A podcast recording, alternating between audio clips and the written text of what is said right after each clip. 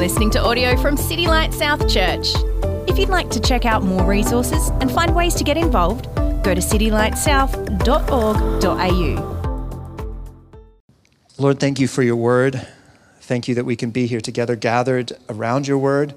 Lord, we ask that you would give us ears to hear, hearts that are open um, to, to hear your voice and to, and to change if that's what you're calling us to do, to trust, to obey, to rejoice.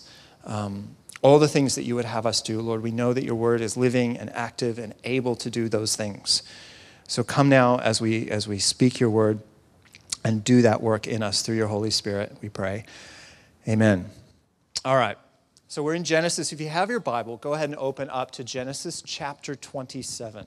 Genesis chapter 27. So we're going to we're starting actually in the very last verse of chapter 26. So chapter 26 verse 34, I believe it is. And we're going to go all the way through chapter 28 verse 9. So it's a long passage. I'm not going to read it all in one go. I'm going to break it up into to chunks so you can follow along with me. Last week we asked the question, what is God like? What is God like? From chapter 26, when we saw that God is faithful, God is Savior, God is with us, and God is a revealer of Himself. This week, I want to ask a similar question, and it's this What is God not like? What is God not like? Uh, I have a very simple answer in mind to that question. God is not like me. He's not like me, and He's not like you either, and that's good.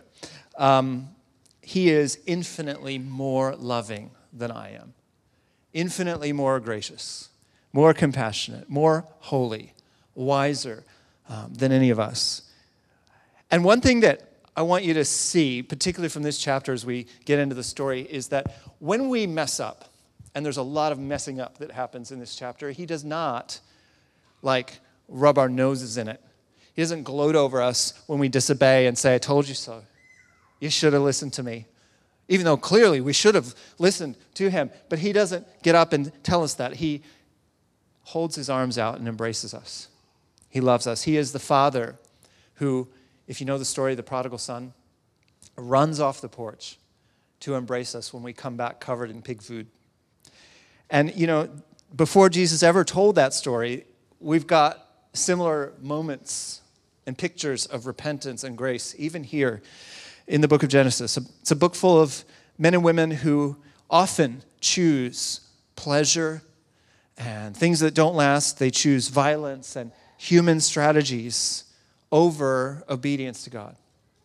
Again and again. And yet, at every turn, these men and women both reap the consequences of their sin and disobedience, and they return to God in repentance. And when they do, what do they find? They find the sweet fruit of grace. And I want to show you that this morning. Story we're looking at might be to some of you a little bit more familiar than sort of the series of episodes we looked at last week.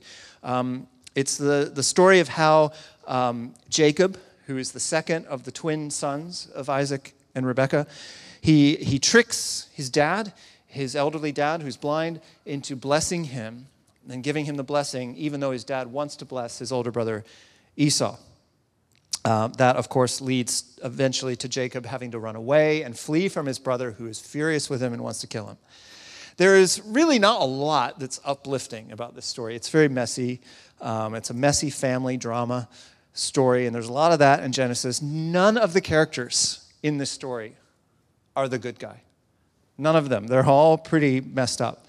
Um, God doesn't speak in this chapter, like we saw in last week, God speaking directly to Isaac. This week, we don't hear the voice of God in the story. We just see the characters being human, doing their things, and the consequences playing out just like they do in our lives. Uh, God doesn't speak here, though, for a reason. He doesn't speak here because he doesn't need to. Everything that he needed to say about this episode, he has already said. Um, if you remember, back before the two twin boys were even born, God came to uh, Rebecca. He, he appeared to Rebecca as she was praying because she was having a really rough time in pregnancy. She was in agony, and she prays to God and says, What's going on? And God says, Here's why you're in agony. You've got twins. And uh, these two, they're, they're, they're, they're not just two boys, but they are going to be the father of two nations And these nations are going to end up at odds with each other. They're going to end up as rivals. And in fact, the older one, who would normally be the one who comes out on top, is going to serve the younger one. The older will serve the younger. God speaks this word to Rebekah while she's pregnant. Now, she would have shared that word with her husband, Isaac. So they knew that God's word and God's will was that the older one would serve the younger one, that the younger one would be stronger. They knew that. And yet we're going to see in the story that Isaac does not heed that word. He disregards it, he ignores it because he thinks he knows better than God. And yet, despite the disobedience that we see on display in this story, what's amazing is that God does not reject this family. This is not a model family. This is a family that's very dysfunctional, and just like many of our families are dysfunctional. And God pours out on them grace. He still pours out on them the promised blessing. God is patient, He's kind, He's familiar with our weaknesses and sin. And one day, from this family, from this family will come His own Son, the sin bearer, the snake crusher, the heir of blessing, and our only hope. We ought to pause as we read through this account and think about how often we invite consequences, pain, and sorrow into our lives and into our families and communities when we sin. And sometimes we sin like Esau and Isaac in this story. We just completely ignore the Word of God. We know what we ought to do, and we just don't care, and we do our own thing. Sometimes, though, we sin a bit more like Jacob and Rebekah in this story, and, and you're going to see that they also know the right thing to do. They see the, the goal, the end goal, and they want to get there, and they use the kind of their own strategies and their own evil, sinful means to get to that good end. And we reap the consequences, whether we're a bit more like Esau or a bit more like Jacob. But since we're a gospel people, and this is a gospel text, I want us to look beyond the sin and beyond the consequences to see the sweet fruit of repentance. And it's, it's, it's hard to see. You might miss it if you blink, but it's there. And I want to point it out this morning of what it looks like to turn back to the God who loves us so much that he died for us while we were still dead in our own sin. So I'm going to read the whole passage, but I'm going to read in sections because it's long. And in slightly, I'm going to change up the order a little bit, if that's okay. So you got to track with me here. We'll start with Esau, the older brother. Um, and as I mentioned, his sin, the sin of Esau, is total disregard for God's word. So I'm going to start in chapter 26, verse 34. I'm going to read to 27, 4, and then I'm going to jump down to verse 30 to 41. Okay? So follow along with me as I read. When Esau was 40 years old, he took his wives, Judith, daughter of Beeri the Hethite, and Basemath, daughter of Elon the Hethite. They made life bitter for Isaac and Rebekah. When Isaac was old and his eyes were so weak that he could not see, he called his older son Esau and said to him, My son. And he answered, Here I am. He said, Look, I, am old and do not know the day of my death. So now take your hunting gear, your quiver and bow, and go out in the field to hunt some game for me. Then make me a delicious meal that I love and bring it to me to eat so that I can bless you before I die. Now, in the intervening time, we're going to come back to that in a minute. Jacob and Rebekah plot and scheme, and something happens. And then we come back to Esau down in verse 30. As soon as Isaac had finished blessing Jacob, and Jacob left the presence of his father Isaac, his brother Esau arrived back from his hunting. He had also made some delicious food and brought it to his father. He said to his father, Let my father get up and eat some of his son's game so that you may bless me. But his father Isaac said to him, Who are you? He answered, I am Esau, your firstborn son. Isaac began to tremble uncontrollably. Who was it then, he said, who hunted game and brought it to me? I ate it all before you came in, and I blessed him. Indeed, he will be blessed. When Esau heard his father's words, he cried out with a loud and bitter cry and said to his father, Bless me too, my father. But he replied, Your brother came and deceitfully took your blessing. So he said, Isn't he rightly named Jacob? For he has cheated me twice now. He took my birthright, and look now, he's taken my blessing. Then he asked, Haven't you saved a blessing for me? But Isaac answered Esau, Look, I've made him a master over you have given him all his, of his relatives as his servants and have sustained him with grain and new wine. What then can I do for you, my son? Esau said to his father, Do you only have one blessing, my father? Bless me too, my father. And Esau wept loudly. His father Isaac answered him, Look, your dwelling place will be away from the richness of the land, away from the dew of the sky above. You will live by your sword, and you will serve your brother. But when you rebel, you will break his yoke from your neck. Esau held a grudge against Jacob because of the blessing his father had given him. And Esau determined in his heart, The days of mourning for my father are approaching. Then I will kill my brother Jacob. So, before we dive into this little section, I want to I want to just give us a little um, reminder of uh, one of the keys of understanding the whole plot, the whole story of the book of Genesis. If you go all the way back to the beginning, just after Adam and Eve sinned against God by eating the forbidden fruit in the Garden of Eden. Um, God comes and speaks first, if you remember, to the serpent that deceived the woman. And he says these words in chapter 3, verse 15. He says, I will put hostility between you and the woman, and between her, your offspring and her offspring. He will strike your head, and you will strike his heel. This is the very first gospel text in the Bible. This is a a prophecy, a prediction of Jesus, the one who will come and strike the head of the serpent. He is the ultimate descendant or offspring of the woman. It's off, one offspring from one human family who will come, and that's, that's Jesus. But there's another thing going on. And I've, I've talked about this before about how this verse really separates the human family into two camps, two sides, if you like.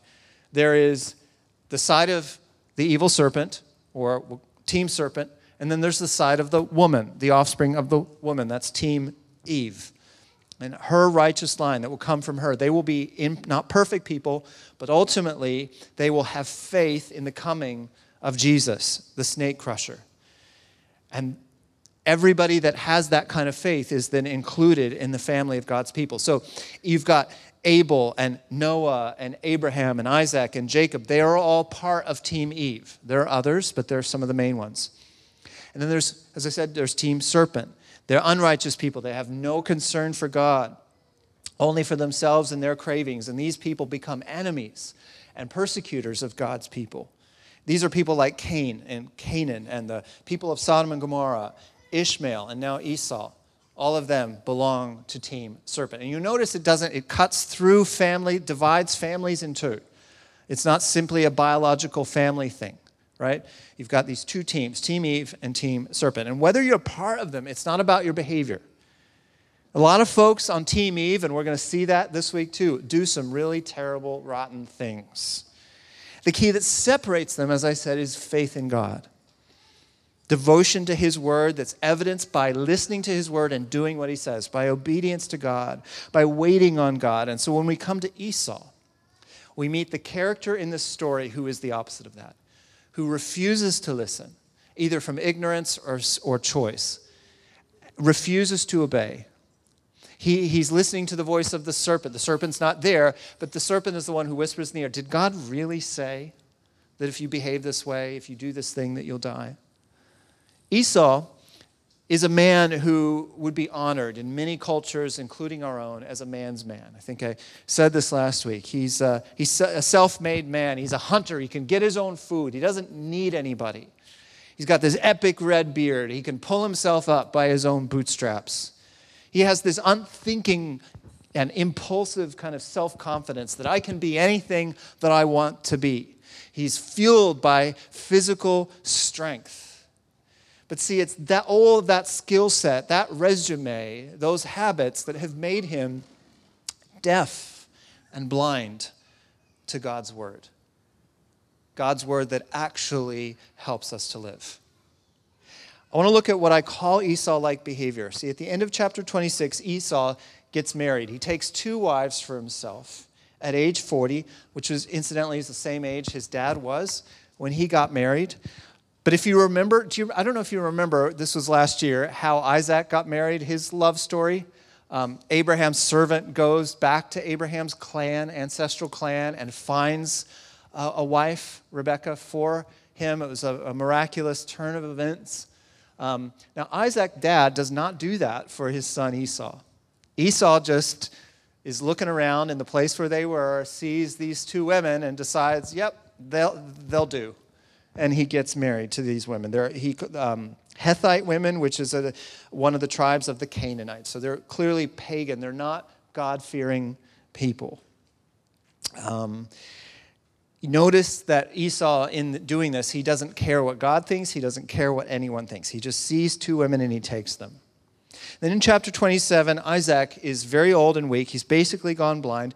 And before he dies, he knows he has to bless his boys. Isaac's physical blindness in this story points to his spiritual blindness, his blindness and disregard of God's word. Um, he knew, as I said before, about the prophecy. He knew that God had said to Rebekah, his wife, the older would serve the younger, that Jacob should have received the blessing. But instead, he is determined in his heart because he is, uh, Esau, the oldest, is his favorite, and he's determined to bless the favorite. He sends Esau out to hunt for animals to cook for him. So that in verse 4, so I can bless you before I die. Why does he do that? It's interesting if you go all the way back to chapter 25, verse 28. Moses, the narrator, tells us this. He says that Isaac loved Esau. Listen to this Isaac loved Esau because he had a taste for wild game. Why was Esau his favorite? Because Isaac liked his meat. He liked to eat. And Esau was a good hunter. It could give him what he wanted. He satisfied his fleshly craving.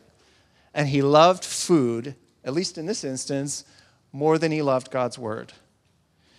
Jump down into later in the chapter to verse 32. And following where Esau, he comes back from the hunt with his game. And once the, the penny drops and Isaac and they both realize that he's been tricked, that he blessed the wrong son, so to speak, in verse 33, we read that he began to tremble uncontrollably. Like he's, he's, he's literally, like he's shaking so much. What, why was that, you wonder? Why, why was he shaking like that? Maybe he was afraid of his son. He knew his son had a temper, and he was afraid that his son was going to get mad. In his old age, he felt weak and vulnerable. I think, though, he probably trembled because for the first time in a long time, Isaac recognized the hand of God. He said, This would not have worked. This deception, this trickery, would not, is not just because Jacob's so smart and so tricky. God did this. God has a way of when he says this is going to happen, of making it happen, sometimes through really strange means. Isaac recognized the hand of God and he knew it wasn't just Jacob that was responsible. God was in control the whole time and he saw, he knew that he had disregarded, that he'd been caught out. He had not listened to God's word and, uh, and God overruled him. God overruled him. God's word stands, you see, whether or not you or I believe it, whether we obey it, whether we even care or know about it, God's word stands. It never fails, it never fades. The fear here, you see, the trembling you see in Isaac, isn't the fear of Esau, it's the fear of God. The fear of God is the key, of wis- key to wisdom, right? It's the, it's the first step toward repentance. And we're going to see that repentance pop up just a little bit later. So that's why Isaac doesn't immediately promise Esau some sort of consolation prize. Remember Ishmael? Ishmael was not the son of the promise. Ishmael was also got a, ble- a blessing of sorts, even though he wasn't Isaac, he wasn't the promised one. He still got promise of sons of 12 nations will come from you. And so you kind of think, well, it's weird. Why didn't, why didn't Isaac just bless Esau and give him some sort of like lesser blessing like Ishmael got? But I think Esau or Isaac in this moment is fearing God and he sees what's happened. Esau is beg, begs him like three times, please bless me too. And Isaac says in verse 37, Look, I have made him master over you. What then can I do for you, my son? Why does he speak that way? Because he knows this is God that's done this. I can't, he can't no longer resist God's will. That's what he's saying. Esau begs again, and, and his father essentially curses him to dwell in an infertile, unproductive land, serve his brother before he eventually breaks free. And then notice Esau's response. He doesn't repent. What's he do? He doubles down in his anger. He plots to kill his brother after his father dies. He goes full team serpent all the way. The sin of Esau, as I said, it's total disregard for God's word. And I wonder if for some of us, if you're listening and you can relate, if you've ever been in a situation in life where you've heard God speaking to you, you know God's will for your life, you, it's clear in Scripture. He's calling you to fight against and kill a particular sin or pattern of sin in your life. And you're just clinging on to it because it's your right, it's your comfortable spot. Or maybe, you know, I see Esau like behavior myself when I hold on to grudges against other people or keep lists of the wrongs that people have done to me in my mind. I know it's wrong, but it's my right to keep to remember. So often, um, I see this as a pastor sometimes when, when people just stubbornly refuse to, to submit and surrender in trust to what the Bible says about sexuality or about dating unbelievers. Have these kinds of conversations, and so many of us just, it's, it's, it's my right. I, I, I have no other option. I have to fend for myself because I can't trust God to do it for me. That's the voice of the serpent. And it's deadly and it, it never leads to a, a good place. God's word, see, is for our joy. For our joy, for our flourishing. It's and living a life that's just about pleasing yourself in the moment, trusting yourself is a, is a road that leads to ruin and regret every single time. You will never, ever regret taking God at His word. It's the sin of Esau, total disregard for God's word. I want to turn now to the sin of Jacob and Rebekah here. And we're going to see this in verses 5 to 29 of chapter 27. And this trying to do good, good, using evil means. So follow along as I read. Now, Rebekah was listening to what Isaac said to his son Esau. So while Esau went to the field to hunt some game to bring in, Rebekah said to her son Jacob, Listen, I heard your father talking with your brother Esau. He said, Bring me game and make a delicious meal for me to eat so that I can bless you in the Lord's presence before I die. Now, my son, listen to me and do what I tell you. Go to the flock, bring me two choice young goats, and I will make them into a delicious meal for your father, the kind he loves. Then take it to your father to eat so that he may bless you before he dies. Jacob answered Rebekah, his mother, Look, my brother Esau is a hairy man, but I'm a man with smooth skin. Suppose my father touches me, then I will be revealed to him as a deceiver and bring a curse rather than a blessing on myself. His mother hmm. said to him, Your curse be on me my son. Just obey me and go get them for me. So he went and got the goats and brought them to his mother, and his mother made the delicious food his father loved. Then Rebekah took the best clothes of her older son Esau, which were in the house, and had her younger son Jacob wear them. She put the skins of the young goats on his hands and, and the smooth part of his neck. Then she handed the delicious food and the bread she had made to her son Jacob. When he came to his father, he said, My father. And he answered, Here I am. Who are you, my son? Jacob replied to his father, I am Esau, your firstborn. I've done as you told me. Please sit up and eat some of my game so that you may bless me. But Isaac said to his son, How did you ever find it so quickly, my son? And he replied, Because the Lord your God made it happen for me. Ooh, that's dangerous territory there. Okay, verse 21. Then Isaac said to Jacob, Please come closer so I can touch you, my son. Are you really my son Esau or not? So Jacob came closer to his father Isaac. And when he touched him, he said, The voice is the voice of Jacob, but the hands are the hands of Esau. He did not recognize him because his hands were hairy like those of his brother Esau. So he blessed him. Again he asked, Are you really my son Esau? And he replied, I am. Then he said, Bring it closer to me and let me eat some of my son's game so that I can bless you. Jacob brought it closer to him and he ate. He brought him wine and he drank. Then his father Isaac said to him, Please come closer and kiss me, my son. So he came closer and kissed him. When Isaac smelled his clothes, he blessed him and said, Ah, the smell of my son is like the smell of a field that the Lord has brought, blessed. My God, may God give to you from the dew of the sky and from the richness of the land an abundance of grain and new wine. May people serve you and nations bow and worship to you. Be master over your relatives. May your mother's sons bow and worship to you. Those who curse you will be cursed, and those who bless you will be blessed. So here we've got two schemers Jacob and his mom, Rebecca. Remember, um, she's the one who directly heard the prophecy. She knew that Jacob was meant to be stronger and get the blessing. And Jacob grew up from the time he was an infant being the mama's boy. She was, his, she was her favorite. Um, I don't know if any of you grew up in a family where your mom and dad had favorites. Maybe you are mom dad and you feel like you have to kind of fight that urge. I have younger uh, twin sisters who I love very much. Um, and they will, if you listen to them, which you should not do, um, claim that I was the favorite. Um, I don't know. I felt like they always ganged up on me, so we all have our we all have our perspective on life growing up. Um, but if that has been your experience, where you were not the favored child of your parents, it can be incredibly painful. It can lead to years long um, hurt and, and rifts within families. And we see that happening here.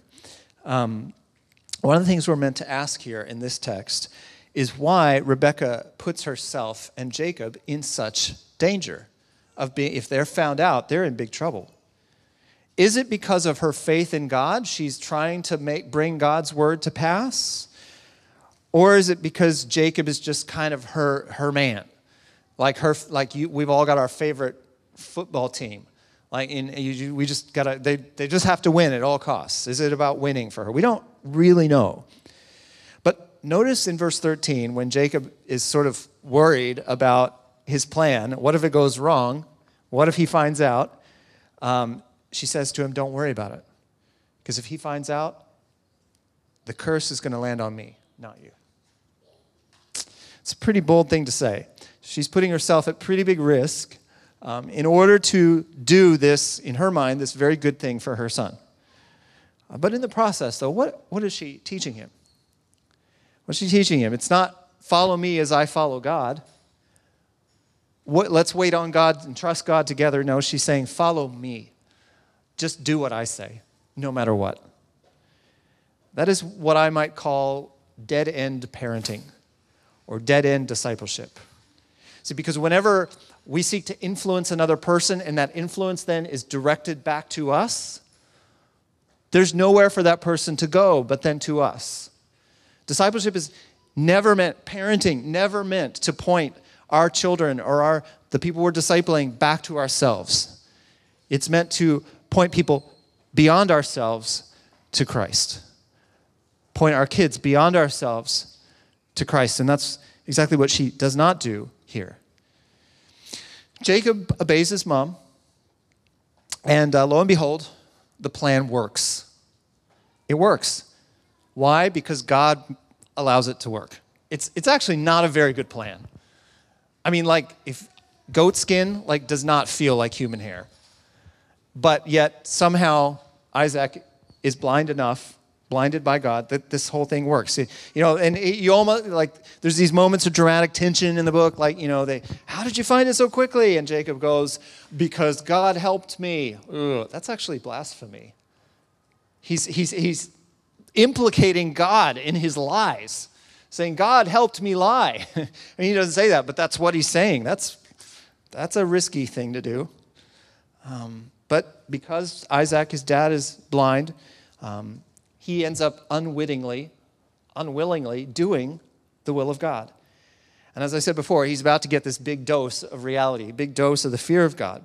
See, the sin of Jacob and his mom, they're, they're trying to do good in their minds, but they use evil means lying, deception blasphemy even. Rebecca, you know, let's give her the benefit of the doubt. She's trying to honor the prophecy about Jacob. But she curses herself potentially to make it happen, and that's not God's way of doing things. Jacob's trying to obey his mom, and then he gets the blessing in spite of the deception and the potential mess it could create. And this is one of the key themes of Genesis is how God uses evil people and evil actions to bring about his good purposes it's, it's a bit hard for us sometimes to wrap our minds around, especially if you've been the victim of an evil act or an evil uh, will of some kind. Men and women, you see, are still guilty for what they for their evil. Jacob, Rebecca, they're still guilty of deception.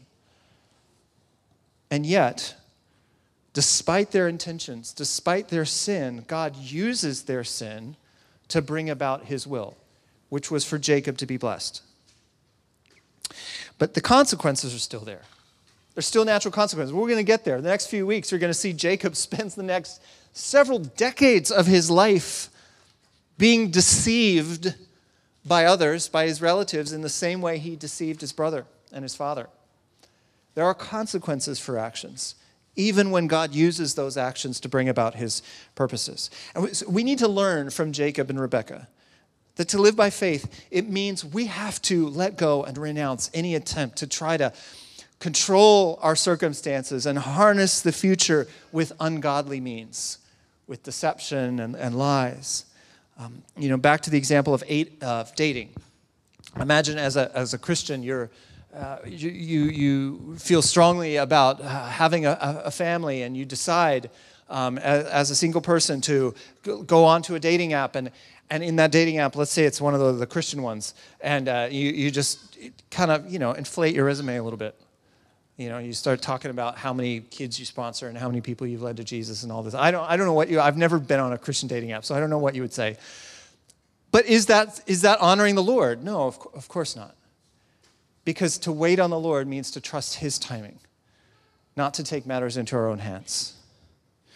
Um, you know, you can massage the truth in lots of ways on, you know, a kid's school application or a job application. You might think that's rare, but it's actually not. It happens. And we use all sorts of, re, you know, we can justify all sorts of dumb things like that. Thinking that God will overlook it because our hearts are in the right place, nobody's perfect. Um, but God, see, demands holiness and integrity in everything that we do. It matters how, how we do what we do, matters just as much as what we do. Our motivations matter. Why? Because we're not doing this to earn salvation. If you're a Christian, you're saved. Your salvation and your future, your blessing is locked in. It is locked in. And so we don't need to massage the truth. We don't need to try to take the bull by the horns and use whatever worldly means that we want to get that because we already have it. And so when we choose to wait, when we choose to take the L, we are showing the world that we have a better hope and a better future, and it's worth waiting for. God demands this holiness and integrity in everything we do, not to earn salvation, but to show the world we already have it. Those who follow Christ, we don't rely on ungodly means to flourish. Now, I said before, I don't want to leave us here in the mud thinking about all the dumb and sinful things that we can do sometimes. I want to show you the gospel in this text. And so, as rotten as the stench of sin can be in our own lives, the fruit of genuine repentance and grace is very sweet. So, let me read 2742 down to 28, verse 9. When the words of her older son Esau were reported to Rebekah, she summoned her younger son Jacob and said to him, Listen, your brother Esau is consoling himself by planning to kill you. So now, my son, listen to me. Flee at once to my brother Laban in Haran, and stay with him for a few days until your brother's anger subsides, until your brother's rage turns away from you and he forgets what you've done to him. Then I will send for you, and I'll bring you back from there. Why should I lose you both in one day? So Rebekah said to Isaac, I'm sick of my life because of these Hittite girls. If Jacob marries somebody from around here, like these Hittite girls, what good is my life?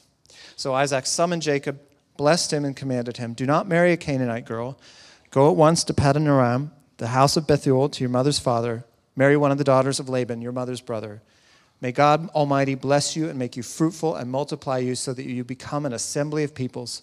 May God give you and your offspring the blessing of Abraham, so that you may possess the land where, you're, where you live as a foreigner, the land God gave to Abraham. So Isaac sent Jacob to Paddan Aram, to Laban, son of Bethuel, the Aramean, the brother of Rebekah, the mother of Jacob and Esau. Esau noticed that Isaac blessed Jacob and sent him to Paddan Aram to get a wife there. And when he blessed him, Isaac commanded Jacob, Do not marry a Canaanite girl. And Jacob listened to his father and mother and went to Paddan Aram. Esau realized that his father Isaac disapproved of the Canaanite women, so Esau went to Ishmael and married, in addition to his other wives, Mahalath, daughter of Ishmael, Abraham's son. She was the sister of Nebaioth. All right, so Rebekah overhears Esau's plotting to kill Jacob, and she plots again uh, for him to escape. Um, and so, again, she's scheming in her mind.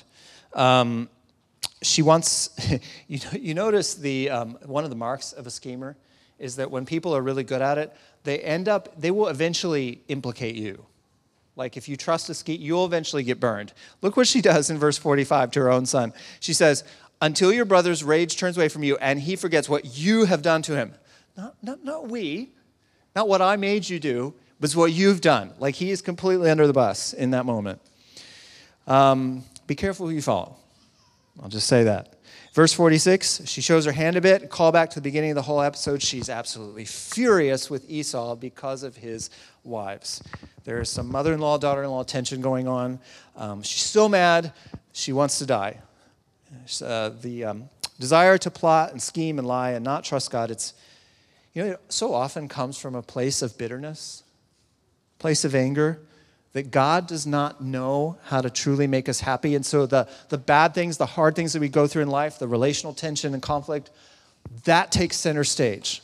Well, God, how could I possibly do what you want when this is going on, when I've got this person in my ear, when, I, when, this, when I've got my background, when that person did this to me? How can I possibly trust you? And that's where Rebekah is in this moment. She's having to find happiness and flourishing for herself. Now comes the moment of awakening, of repentance. Isaac finally comes to his senses in chapter 28. It took him long enough. He sees how upset his wife is, and so he, he calls Jacob um, after his mom's already packed his bag. He's already on, on his way out the door. But Isaac calls him in and says, Okay, I'm going to send, I'm going to send you there. You're going to go there with my blessing. He blesses him intentionally this time. He knows it's Jacob, not Esau. Um, Anyway, the, he doesn't want his son marrying pagan women like Esau to bring even more grief and humiliation into the family. But notice what he does when he blesses him. In verses 3 and 4, he blesses him with the exact same blessing of Abraham. It's not just saying, "Hey, you're going to, you know, you're going to be stronger than your brother." He says, he gives him the, ble- the blessing of Abraham that one day his offspring would possess all of the land where they were currently living as foreigners. It's what he should have done to begin with, but it's never too late for a course correction. It's never too late. He, he, he's, picture it. Isaac is probably well over 100 years old. He's, he's blind. He's clearly done the wrong thing. And he is humble enough in this moment to do what he should have done to begin with. And so he sends him to find a wife, just like Abraham had done for him. Again, what he should have done years ago. Repentance, you see, for it to be genuine, and this is true for us too, involves action. It's not just words. It's not just words. He takes action. Real repentance requires real steps to make things right. That's how we know this is genuine, because Isaac is taking real steps. In Hebrews chapter 11, verse 20, we read these words By faith, Isaac blessed Jacob and Esau concerning the things to come. See, before his repentance, Isaac was acting on human instinct, according to the principles of the world. After his repentance, he's acting by what? By faith in the Word of God. That's repentance. He chose the younger son in this moment. He chose and blessed Jacob because he knew that Jacob was God's choice. Wasn't his first choice, but he was God's choice. And that's what mattered in this moment. And this is repentance. That's what it looks like. Isaac can now die in peace knowing that his house is in order, everything is as it should be. The fruit of genuine repentance is sweet. Now, this section ends with um, kind of a contrast, a bit of a foil to that moment. Uh, it, this could have been like if this was a DVD, I think this might have been one of the deleted scenes, but here it is. Esau is uh, kind of looking through the crack in the door, overhearing what his dad is saying to his little brother, and, and the penny finally drops. He finally works out that mom and dad don't really like the women that I married. Um, oh, you know, it seems like he could have figured that out a while ago. Um, and so he, he, he sort of repents, sort of. What does he do? He goes, because uh, his, his mom and his mom and dad have sent his brother off to his mom's side of the family. So he decides to go on his own initiative to his dad's side of the family to find another wife. So he goes to Ishmael, to one of his, and marries one of his uh, granddaughters. And he's thinking, maybe this will fix the problem. This will get mom and dad off my back. This will turn things around for me. This is what we think, and this is what it looks like when we think that we are the solution to our own problems. This is what we call faux repentance. It's not the repentance of listening to those who are wiser than us and listening to the voice of God. This is listening to myself. I will fix this. I will, I will do image control, public relations. I'll put I'll fix things on the outside and now you've got to like me. Now you owe me because I've done. You see this is what this is how we often we often repent. But this is not the path of repentance. True repentance is to listen to the voice of God and then to uh, have a complete change of action to conform and follow what he has for us to do. Now see the beauty of the gospel beauty of the gospel is that uh, God is not first interested in just simply changing what you look like on the outside, managing people's opinions of you. God's not into public relations and image management. We are. God, not so much. He doesn't look at what's on the outside, He looks at what? He looks at the heart.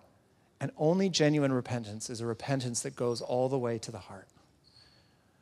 And it's when the heart changes, when God's Spirit does a work to change the heart of a person, that that heart becomes submitted to and hungry for God's word. And we want to listen, we want to submit, we want to do what he says because we finally believe that he is the one that can make us flourish more than we can make ourselves flourish. We want to be independent. We want to be our own boss, but after in repentance, we realize that we are not the hero of our own story. We don't have the answers. The answers are not deep down inside of you but it's what God tells you. For you need the answer to come. You need rescue to come from the outside. You need a steady voice from the outside of you that says, This is the way. Or better yet, I am the way, which is the voice of Jesus, who said, I am the way, the truth, and the life. No one comes to the Father but through me and through my word. And, and I want to call us back again to that picture of God. What is He not like? God is not in this story anywhere standing, looking over the shoulders of Isaac in that moment of repentance and say, Why did it take you so long? I told you it would happen this way. You brought all this drama into the family and it's all on you, mate. No, he doesn't do that.